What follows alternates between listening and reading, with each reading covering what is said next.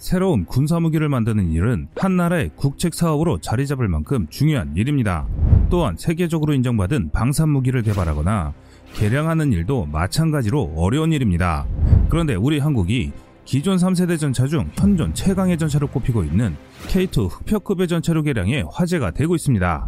우리 대한민국이 잘하는 일 중 하나가 처음 부족한 기술은 남의 것을 따라하는 수준이지만 나중에는 궁극적으로 원총 기술을 보유한 기술 종주국의 무기보다 더 뛰어나게 만들어버리는 것인데요. 그런데 이런 어려운 일을 한국이 또 해내려 하고 있습니다. 이는 전 세계에서 오직 한국인만이 가능하다고 할 수 있는데요. 우리 한국은 기존 노후된 K1 전차를 3.5세대급 전차를 뛰어넘는 최신의 전차로 탈바꿈시키고 있습니다. 대한민국 국방뉴스를 통해 3.5세대급 전차 개발 계획이 발표되었습니다. 미국 포캐스트 인터내셔널이 발표한 전 세계 전차 탑10 중 7회 랭크인된 바 있는 것이 K1A1 전차입니다. K1A1 전차는 대한민국 국군의 주력 전차로서 대한민국 육군과 해병대에서는 105mm 51구경장 강선포를 장착한 K1 계열 전차가 1027대 생산됐고 120mm 44 구경장 활강포를 장착한 K1A1 계열이 480대가 생산 및 배치되었습니다. K1 전차는 미군의 M1 에이브럼스와 유사한 외형이 특징인데요. M1 에이브럼스를 설계한 크라이슬러에서 M1의 기술과 설계를 바탕으로 국내 ROC를 적용하여 설계되었기에 겉모습이 M1과 비슷해졌습니다. 그래서 따지고 보면 K1 전차는 한국의 독자 기술로 만든 전차는 아닙니다. 그래서 미군은 우리의 K1을 리틀 에이브럼스, 베이비 에이브럼스라는 별명으로 부르기도 하는데요. 실제로 제원을 보면 M1에 비해 크기가 조금씩 작을 뿐 유사한 부분이 많이 존재합니다. 하지만 K1, A1 이후부터는 우리 독자 기술로 개량하며 국산화를 추진해왔습니다. 처음 K1 전차는 1970년대 중반부터 시작된 국산 주력 전차 개발 계획에 따라 개발되었으며 1984년에 개발이 종료되면서 양산되기 시작했고 1987년부터 실전 배치되기 시작했는데요.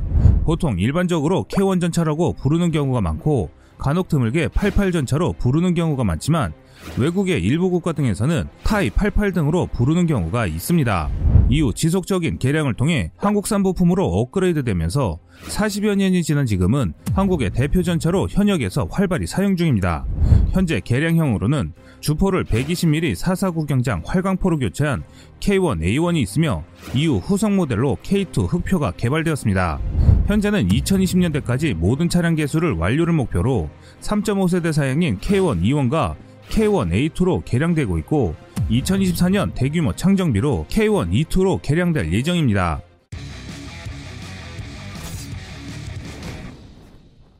과거부터 우리의 K1 전차는 대한민국 육군을 지탱해주는 공격무기로 자리 잡고 있었습니다. K1 전차의 개량형이었던 K1A1은 특히나 강력한 활용면에서 큰 점수를 얻었으며 독자적 기술 개발을 통한 사격 통제 시스템을 탑재해 120mm의 활강포를 장착했습니다.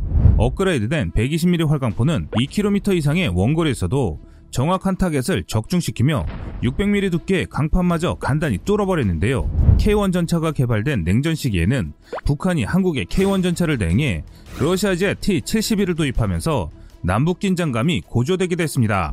당시 북한이 러시아와 손잡고 인민군 기갑 전력을 강화시키자 이를 가만히 지켜볼 수 없었던 한국은 K1, A1 전차 성능을 한층 더 높이기 위해 막대한 예산을 쏟아부었는데요. 그 결과 이전까지 미국을 포함한 군사강대국으로부터 부품을 조달받기만 하던 체질이 국산 부품으로 개선되었고 320여 종의 부품 중 무려 67% 이상이 국산화율을 이뤄냈습니다. 이렇게 개발된 것이 한국형 복합장갑과 레이저 성능을 대폭 향상시킨 포수 조준경, 주야간 조준 및 추적이 가능한 전차 조준경이 탄생하게 됐습니다. 이로 인해 한국의 전차들은 첨단의 센서를 장착하여 화력과 야간 전투 능력을 획기적으로 향상시킬 수 있었습니다. 이후 군사강대국들에게 밀리지 않는 정도의 군사원천 기술이 개발되면서 대한민국 육군의 전력은 한층 더 상승하게 되는데요. 이후 K2 흑표전차까지 차례차례 대성공을 거두면서 이제는 무기 수입국에서 수출국으로 변모하게 됐습니다. K2 전차는 수많은 국가에서 전차 구매 의향을 밝혀왔을 정도로 뛰어난 성능을 자랑합니다.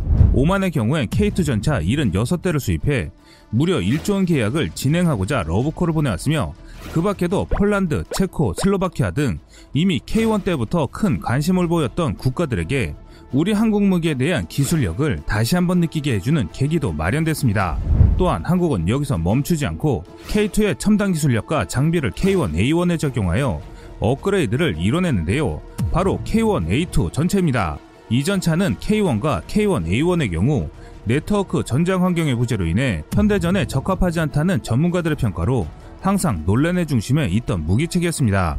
하지만 K2 흑표 전체에 원천 기술을 장착하여 새롭게 태어난 K1A2는 그 모든 문제를 단숨에 해결했을 뿐만 아니라 디지털 전장관리 체계, 피하 식별 장치 및 전후방 감시 카메라 기능을 추가했으며 그로 인해 작전 본부와 실시간 정보를 공유하고 전술 임무를 보다 신속하게 처리할 수 있게 됐습니다. 네트워크 전장 환경이 개선되면서 전투 차량 간 통합 운용이 가능해졌고 또한 아군 간 오인 사격 방지 및 조종수 운용성 개선 환경이 조성되었습니다.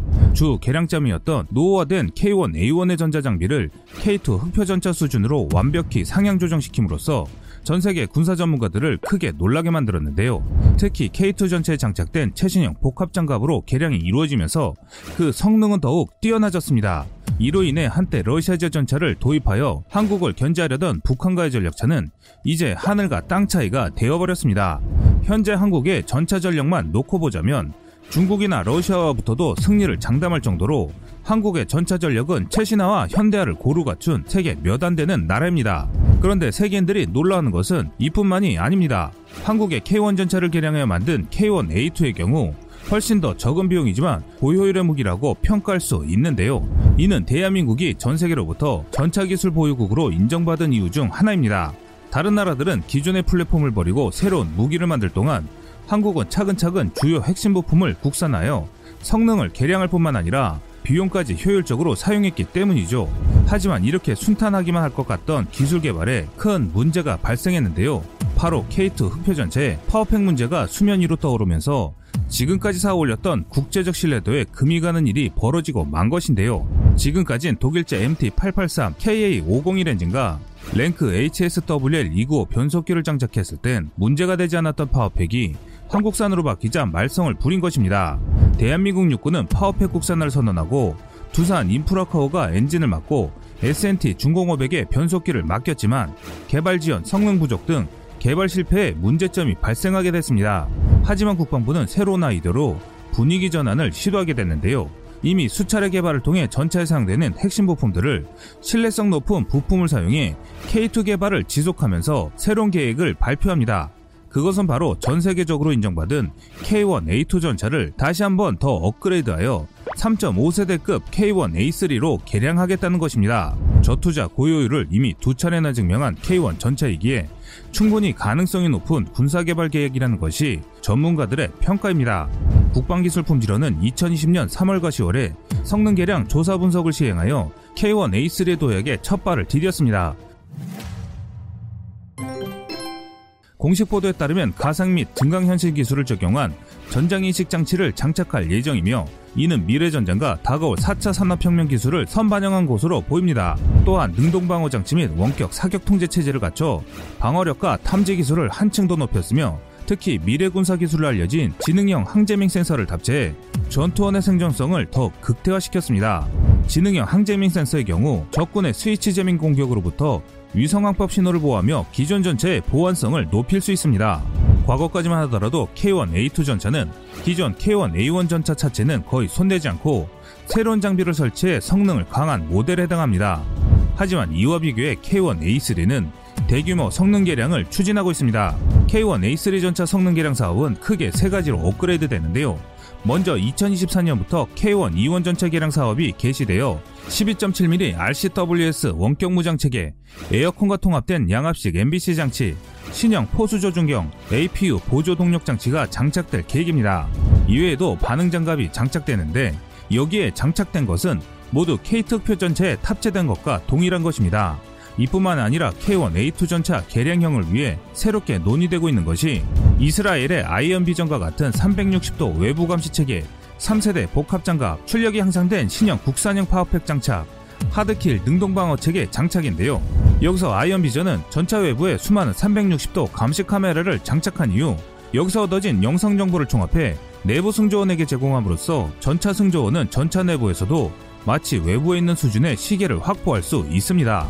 또한 K2 흑표 전차에 적용된 신형 복합 장갑을 장착하여 시가전과 기갑전 모두 대응할 수 있도록 추진 중입니다. 마지막으로 하드킬 능동방어 체계 장착으로 인해 대구경 대전차 미사일도 대응 가능하도록 추진 중인데요. 코넥 같은 대구경 대전차 미사일은 관통력이 1200mm를 넘는 데다 워낙 탄두위력이 강해 설사 관통하지 못하더라도 전차에 치명적인 타격을 가할 수 있습니다. 그래서 이스라엘 메르카바 마크4 전차나 미국의 M1A2C 전차 같은 능동방어 장치가 장착될 예정입니다. 또한 그동안 문제가 많았던 파워팩도 개발할 예정입니다. 한국군 K1 전차에 장착된 독일 ZF의 LSG 3000 변속기는 1300마력까지만 감당할 수 있어 새로운 1500마력급 엔진에는 운용할 수 없습니다. 그래서 현대로텐과 STX 엔진은 자동차용 변속기를 생산하고 있는 현대 트랜시스와 협업해 전차용 변속기를 개발하는 방안도 모색하고 있습니다. K1 A3 개량 사업은 2027년부터 실제 개량 사업이 개시할 예정이기 때문에 파워팩에 대한 사업 방향성만 결정된다면 신형 디젤 엔진의 장착도 가능하다는 것이 전문가들의 의견입니다. 이번 K1 A3의 성능 개량 사업은 항공 육군 화력의 많은 부분을 차지하고 있는 만큼 그동안 한국에 축적된 노하우를 통해 3.5세대급 이상의 전차로 거듭나길 기원하겠습니다. 이상 꺼리투브였습니다.